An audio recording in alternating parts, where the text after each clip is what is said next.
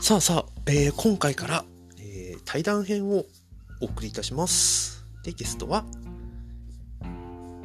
このラジオを聴いている方はお察しかと思います。そう、伊丹さんに来ていただいてます。で、今回は、えー僕が2020年読んだ本500冊の中から選んだベスト20について、えーと、まあなんかあれこれ話をしようと。まあ話をしようというかどちらかというと聞いてもらおうということで、えーお声掛けをさせていただきましたと。で、あの、あまりゲストに来ることがこの段階ではなかったらしく、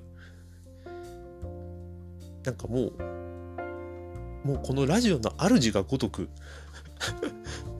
話聞くよみたいな感じで来ていただいてるっていう感じですね。なんかその雰囲気もきっと感じ取っていただけるかと思います。で、さらに、えー僕のその選んだベスト20を、まあまあ、あの全部じゃないんですけど、あの目を通していただいてたみたいで、えーと第今回の第1回目の配信では、なんか僕の話を聞いてくれるというよりも、えー好評を、えー結果いただくことになりました。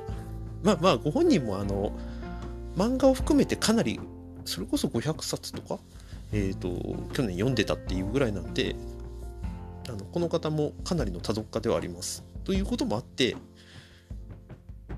的確なコメントがたくさん飛び出してます。まあまあ、ところどころ、あんまり、あの、この本好きじゃないみたいなことも言ってたりするんで、そこら辺の自由なところも、えっ、と、お聞きいただければと思います。では、タイタンスタートです。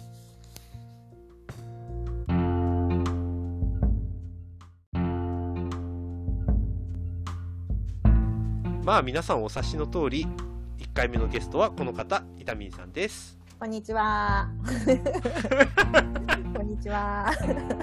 結局ここでも笑ってんじゃん。真面目な顔できるって真面目、真面目な顔できないわ。いけない、いけないし、映ってもねえしな。はい。はい。まあ、あの、去年一番多分話した方ですね、本当に。去年の下期ですか。ねそうだね。うん。も確かに。う、はい。伊丹さんのラジオにはもう2回呼んでもらってるし、うん。うん。スナック偏愛はもう何回も僕がヘルプで参加してたりとかしてますけれども、うん。もはやヘルプじゃないっていう噂があるよや噂があるよね。ヘルプとは。そう、ヘルプとはっていう。確かに。はい。で、まあ、そういう流れもあって、まあ、1回目はやっぱりこの人だろうなということで、お声掛けさせていただいてまして、はい。ありがとうございます。はいで、うんまあ、半分僕の話を聞いてもらいたいみたいな部分も含めて、えー、と 今回のテーマは、はいはい2020年の僕が決めた、えー、と読んだ本ベベスト20についてですね。よっありがとうございます。よっ一つよく読んだ。ありがとうございます。うんえ親戚か？う んもうほぼその感覚だね。そうですね。はい。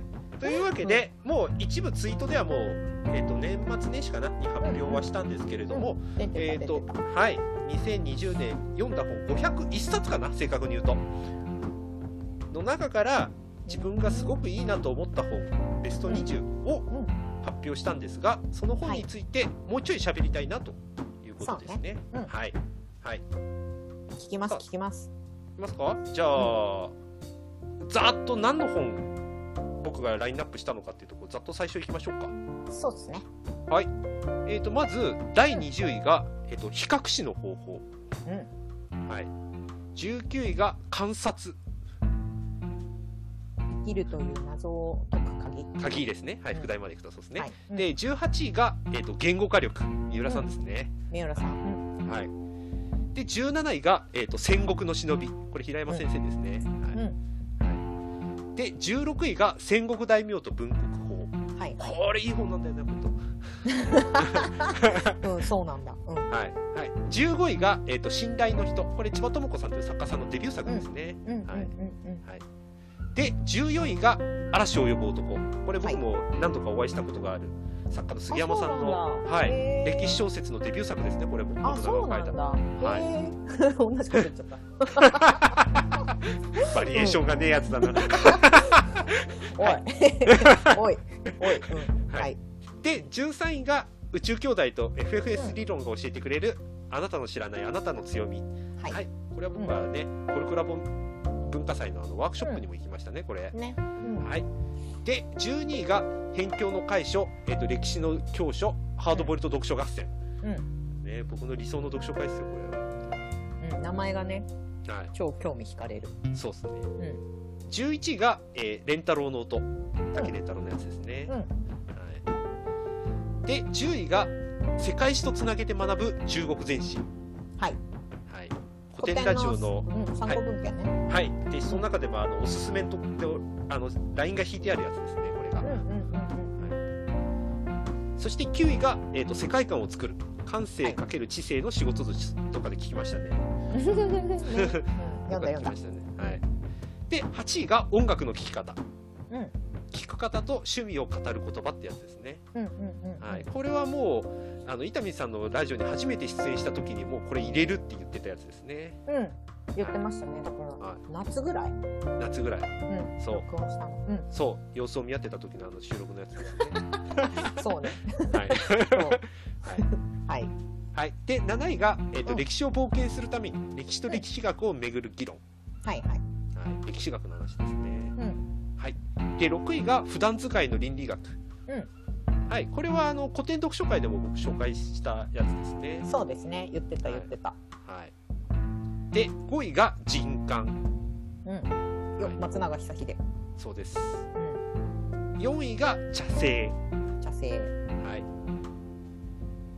えーと3位が、休ね。そうですね。ごめん3位が、世界は贈与でできている。はい。僕たちにとってすごくゆかりのある。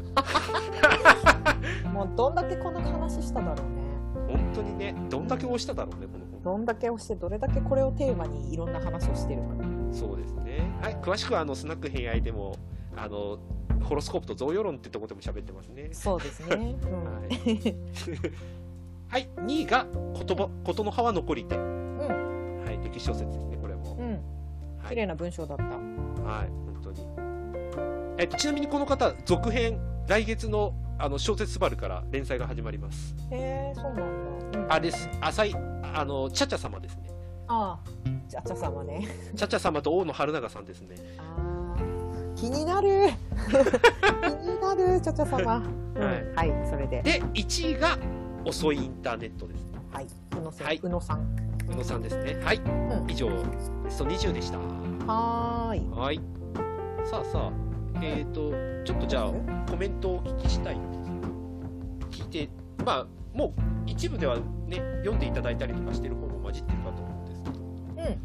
うん。はい。読んでる本と、はい。えっ、と、どこから話したらいいかな。気になる本喋ればいい。はい。そうですね。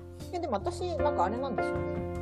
うんと、本全部読んだんじゃなくて、サンプルは全部目通して、はいはい。うーんとね、はい。20位から11位のあたりいきます。はい。お願いします。えっと、一番面白そうだなって、私が、はい。私の九段と偏見で面白いなと思ったのが、辺境の解消。はいはい。うんハードボイのはねね。はい。うん、これはすごく面白かった。なんか先生方がそれぞれ立ち位置が違っはい。て、そう。そう立ち位置が全く違う2人がはい。も持ち合わせた一冊をもとに対談をしていくみたいな内容になんですそうですねけど、はい。はい。そこの読み方がすごく参考になるっていう感じですよね。そうですね。これそもそもあの、続編なんですよ。この二人のね、著書。ね、はい室町時代のやつね。そう。あの、ハードボイルド、あの、室町時代ってやつがそもそも 作目で。で、この本の、そもそもこの二人が出会ったきっかけ自体がカオスすぎて、あ、そうなんだ。うん、そう、ツイートで、この、えっ、と、とある人が書いたツイートが、ソマリア時代と室町時代は似てるって、鬼の乱は似てるっていうツイートをしたのを、編集者さんが見つけたことで、この二人を結びつけたっていうのが実はきっかけでこの本は始まってますああ、。面白い。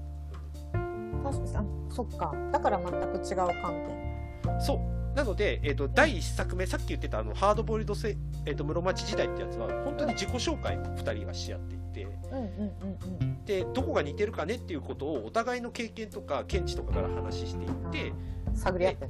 探り合って、そう。まさに探り合って、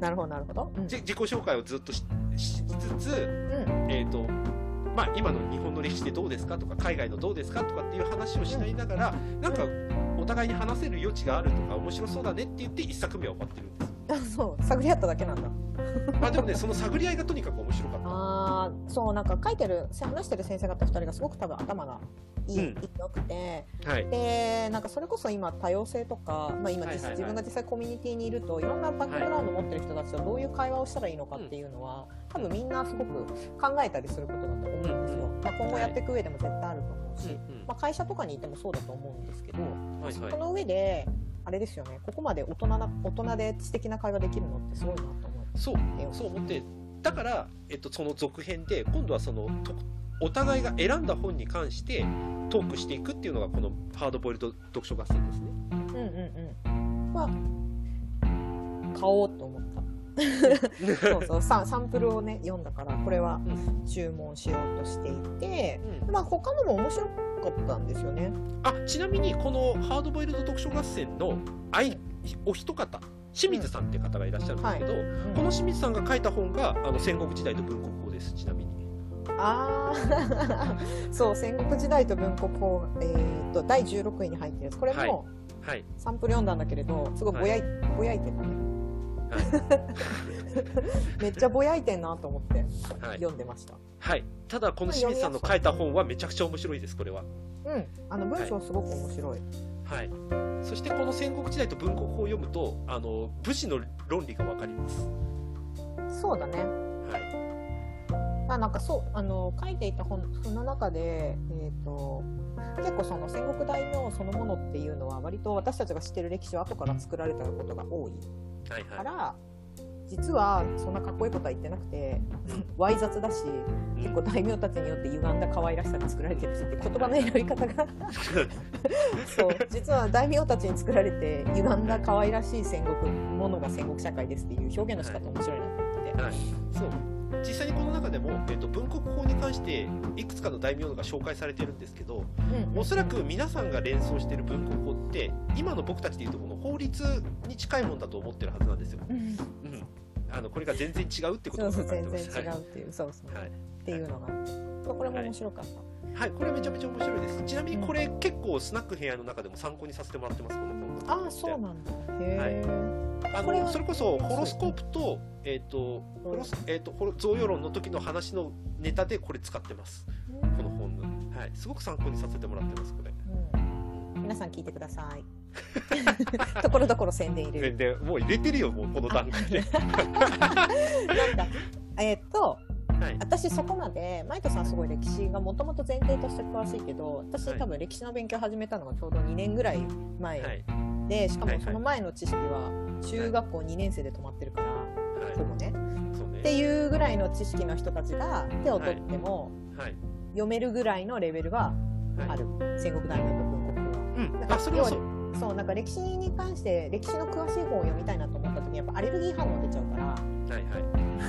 そう別にディスってるわけじゃなくて戦国の忍びの方は、私これ全然わか読めないやって思っちゃって。でしょうね。はい。あ読めないわけじゃないんだけどあこれ時間かかるなと思って、うんうん。後回しにしちゃう感じの本だなっていう印象がうん。あったんです。多分書いてる内容はすごく面白かったんけど、うん。うん。ナルトじゃないんだよっていうそう そうだよ。そうだよ。そう忍びとはナルトじゃねえよっていうのを書いてて。はい。あちょっと忍びについて知りたいなって思ったんだけどそこから出てくる文章がちょっと難しくて。そうですね。はい。うわこれはもうちょっとそのそもそも戦国時代とか、まあ、その前後のことをきちんと知っておかないとうん。読み切れないなって思っはいた本なのでもうちょっと優しいのがいいです。はい。はい。う んそそれは読んでください。っていうのと で、はい。同じレベルで言うと比較史ね、はい。比較史のね方法、うん。うん、これはね伊丹さんに一回ねおすすめはしたんだけどそうそうそうちょっと読みづらかったかな、はい。そうまだちょっとこれはあれちょっと待ってと思って。それこそ歴史全体その例えば世界史の話もあるし、うんうん。これ日本史の話もあって、うん。そもそも世界史全体の話の流れとかが多分ないとはい。はいうん。きつい。今だったらほてほら古典ラジオを聞いてスポット的に学んでいて、それ以外でも自分の気になるところをまだ継ぎはぎで勉強してるような段階で。多分トータル的に何があったのかってその通通通詞として多分ある程度知識がないとちょっとまだはい。難しうんいなっていう、でも言いたいことはすごくわかる。うん、そう。あの比較史に関して言うと今年もちゃんと勉強したいなとは思ってはいて、そうそれはだから比較しないとやっぱり自分たちが何者かっていうのが分かんないしうん正しい比較をしないとひあの線引きをしたことで損することがやっぱりたくさんで今あったっていうことを知っとかないといけないしこれから何かを比較する時にもうん。適切なちゃんといい意味で分解をしていかないといけないしバラバラだったものはちゃんと統合していかないといけないよねっていう話が多分すごく出てくるだろうと思ってるので、文化人類学の思考法を読む上でも多分、相当重要でしたね。まあ、そう相当重要なことなんだろうなっていう。はい。わかる。そうですね。はい。で待って頑張っていかないと。あで、はいはい。多分歴史弱者さん読みやすいのはこれね。世界史とつなげて学ぶ。あ、もうこれは中国史、はい、うん。中国史読むんだったら多分これ読んだ方がいい。です。うん。はい。一番最初にそれこそ今の話じゃないけど要は通史として分かっておおいてでそこからこう派生して学ぶっていう方が多分歴史は楽だ分かんない私は楽だから。あ、いやみんなにとっても楽だと思います。あそう？うんはい。なのではい。多分中国史。はい。そう中国史やりたいんだけどさ 難しくって名前が覚えられないし、うん。中国史は逆に分かりやすいよ。記号だと思えばいいんだもん。そうキンキングダムと三国志で精一杯っていうはい。はい。ちなみにあの皆さん見えてないと思いますけども、あの伊丹さんが苦手っていう顔してますよ。苦手な顔してる。はい、苦手な顔えーっと、そうね。えで、まあ、観察とか、なんだっけ、あとはいなんだ、他で言うと、まあ、観察については、まあ、私、こっち、畑なので。はい、はい、そうですね。そう ねわかんない人はごめんなさい。はい、畑です、この人は。なさいずっと、ずっとヨガやってるんで。こう畑でまあ、言語化力はベストセラーであってて、すごく面白かった。はい、はい、そうですね。すごい読みやすい。うん、確かに。うん。で、信頼の人も、すごく文章上手。うん。そううん。北方イズムね。うん。うん。北方、北方先生っぽい。うんはい、そう。あの、ご本人も影響を受けたって言ってたから。ああそうそうそうだから北方先生の本が好きなら好き、そう。だから僕は好きですね。うん、そうねそう、はいマイチさん一番好きなそう。小説が北方健太だから。そうそうそう。それ意外と知らない人いると思うよ、あ、そっか。うん、言ったことないでしょいや、あるかもしれないけど、ぽつりぽつりとしか言ってないかもしれないあ。そうそうそう私もだって会話の中で察したみたいな感じああ、なるほど。そう質問はしたことないあ、いや、質問はされてる。あいやなんか最近したいや、違う、前、前、ずいぶん前にしてる。あ本当に？覚えてないけどうん、うん、そう、まあ覚えてないっしょ。うん、うん大丈夫。あ、あなたが聞き流した時のと書いておきっと。そっか、うんはい。ですね。そ。うね、うん、でも察したって感じ、うん。でしょうね。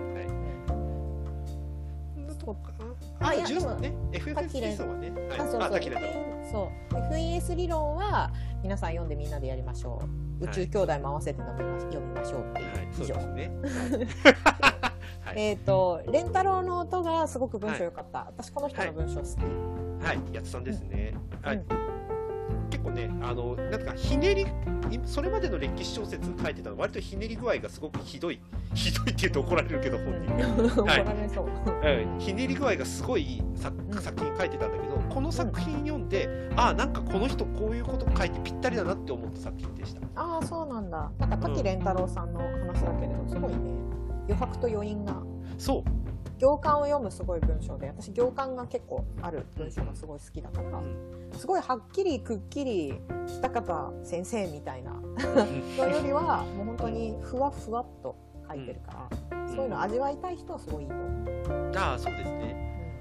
朝ドラを意識してって編集者さんと話したらしいって話もありましたけどね。あーでも分かる気がする。ん。すごい丁寧だし、綺麗だし感情移入できるしうんうん。小説好きな人はおすすめはい、ですね。ではい。はい。なんで私の感想言ってけばいいのこれどうぞ どうぞ、どうぞどうぞ。えー、987うーんと、あで7位のこの歴史を冒険するためにの本だけはちょっと読めてなくて、ですよね。うん手に入んないからね、あんまりね。そう手に入らない本はい。これ歴史学ですね、本当に。そうね去年、きょここ数年すごく勉強してる。歴史学ってやつねはい。そんなのがあったんだってあ、でも、この歴史学って、えっ、とね、わかっ、知ってる人、専門家は知ってることが多い。考え方としてね。これは前、伊丹さんにもお話ししましたけど、うんその、大河ドラマだったり、ゲームだったり、例えば小説だったりとかで、一次資料とか、よく重視するって話があるんですよ。うんうん一次資料かっていうこととがあるのは。うん。で、一次資料って一番その、信憑性が一番高いとされてるっていう資料なんだけれども、はいはいよくよく考えてみると、行ったことないのになんでわかるのっていう話。タイムマシーンねえのにみたいな。そう。しかも、今の僕たちであって、自分のことはおろか、人のこ心情すら100%理解できてないのに、タイムマシンで乗ってって、ね、明智道秀に会って、なんで謀反を起こしたんですかって言って、正しい情報が引っ張れるかどうかなんてわからないじゃんっていう。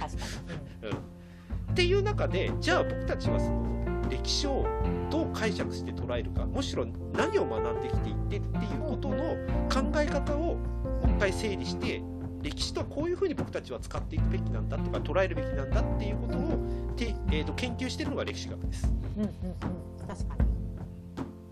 そういう、そうね。って聞いて、私は理系なので、ああ、そういうもんなんだっていう コメントしかできないけど。そうでも文化人類学ほら去年あの触れたから分かるでしょ感覚としてそうね。喧嘩しながら、自分と喧嘩しながら読んだから。そうそう、うん、だこれ読むとだから歴史学も実は結論が全然ないんですそうね。で、まあ、世の中結論とか結果はそこまで求めちゃいけないんだなっていうのは、日々感じてる。うんそうあること自体があの存在意義だったりするんですよ学問ってそうだね。それこそ本当に、それは自分で今歴史を勉強してて思うんう。で、えっ、と、ほいごめんね、話。えっ、いいよと、世界観を作るの方は、私のラジオ聞いてください。お願いしますって。うん。はい宣伝。で、8位の音楽の聴き方はいについては、これも途中までしか読んでないけど、あの、はいすごく多分ね、マイトさんと会話をすると、この考え方好きだろうなっていうのはめちゃくちゃわかりました。はいはい分解をして、はい。そういう風な道筋をたどってっていうのが、はい。すごく音楽を、まあ、分解してこういう見方をすればいいんだよって型の作り方がすごく上手だなって思っていて、はい。最初クラシックの方しかまだ読んでないけど。うん、あでも最後までクラシックの方ですよ基本。あそうなんだ。ん。ロックとか出てこないんだロックに対する考え方は出てくるけども基本的には全部クラシックです。ああ先生がそういう人なんだねそうですそうです。はい。そう。なので多分マイコマイトさんの思考法がどういうものなのかっていうのを知りたいんだったら多分これ読んでいいなって思いなるほましど。はい。た、うん、そう。はい。でしょ？で6位の普段使いの倫理学ははい。えー、とそれこそあれだね。多分答えが出ないことについてどういうふうに帰着させていくかっていう考え方があるから勉強になる、そうですね。うん。もう倫理学を考えなきゃいけないっていう時点でこの世の中ちょっとね不安なんだなっていうことも当然あるんだと思うんですけど。あーまあそれほど多分みんなで対話しなくなったんだろうね、あもちろんそれもあると思います、はい、うん、まあでも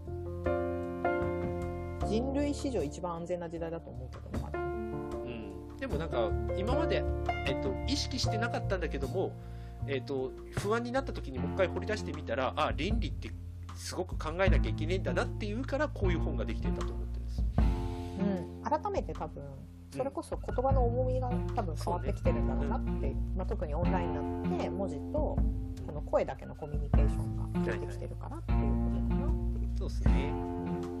で人感は面白いですねこれは、面白いですよ。はい、うん、これはこれはねちょっとね買おうと思った。松松永久秀しかも結構私好きなんだよな。なんで？えなんかこのぶっ飛んだ感じいいじゃん超悪役、まあなるほど。分かりやすい悪役じゃないですか。松永久秀って、ん。いやそんなに詳しくはないけれど。うんうん。描かれこの方として作品だとね、うん、この作品ではそういう形じゃないけどね、そうそうそうそうそう。裏切り裏切りみたいな。うん、裏切るし謀反を起こすし毒殺するし、最高かよと思って、あそんな話はほとんど出てきませんちなみに。ああいやまあそううん。出てないね、うん。うんどう捉えていくかっていうのはすごい。これはねすごく文章も面白い、そう。あのお好きな方は今村さん本当にお好きだと思います、はい。うん。この人の書いた作品はね、はい、そう。ちなみに私歴史小説あんまり読まない人です。大前提。そうなるそう大前提をまず言うまず言っとこうと。小説はたくさん読むけど、歴史小説は結構なんか、はい。ものによってはアレルギー出ちゃうタイプだから、はいはいはい。なるほど、はい、でえー、うベスト5にしましたねい？よいよベスト5入ったね。で茶聖はあとちょっと、はい。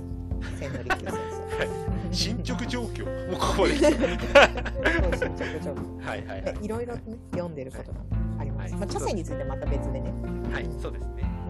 うん、でえーっと、まあ、世界はどうやってできてるは多分それこそ知り合ってから多分ずっとこの話題してる気がしますね。そうですね。昨年末、うん。はい、はい、何度もこれ喋ってます、はい。うん。贈与学ね、はい、贈与とは何か交換とは何かって多分これ人によって多分全然考え方違うよねはい。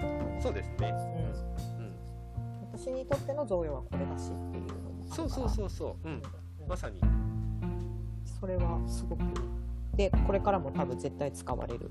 うん。そしてこれからも多分変わるし人によっても状況によっても変わるけれどもうん。何かって考えるとすごく実は生きやすくなし楽になる概念ではあると思ってだからこれと資本論を合わせて読むとすごく面白いよね。うん確かに。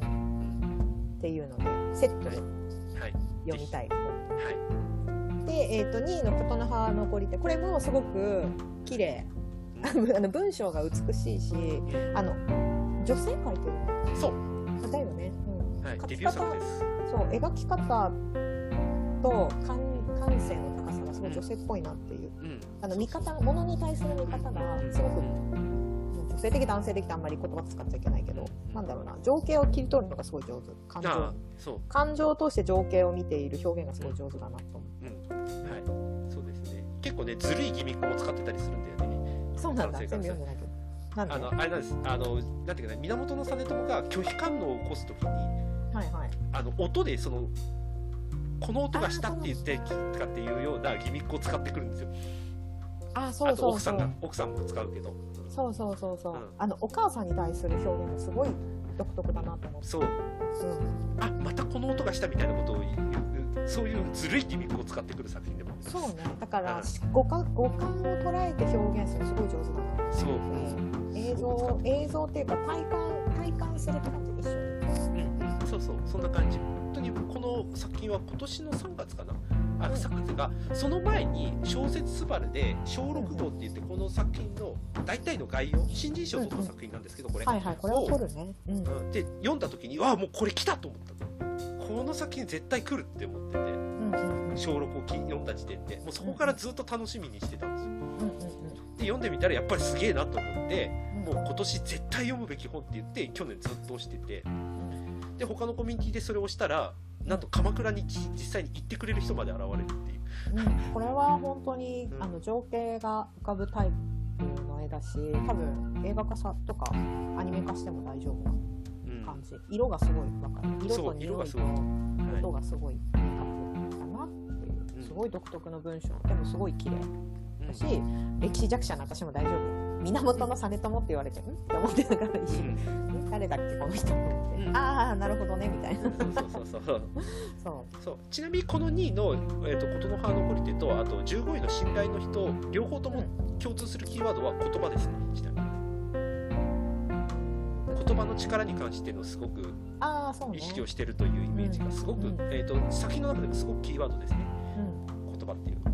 自分の中でそれこそ言葉の定義と言葉の使い方がちゃんとすごいしっかりしてるのが分かるそこに思いを込めてる人ですね。著者さん自体がね、うん、はい。何を意図してこの言葉を選ん。でるのかっていうのがすごくようん、わかる。く分かるうん。なっていうはいそうですね。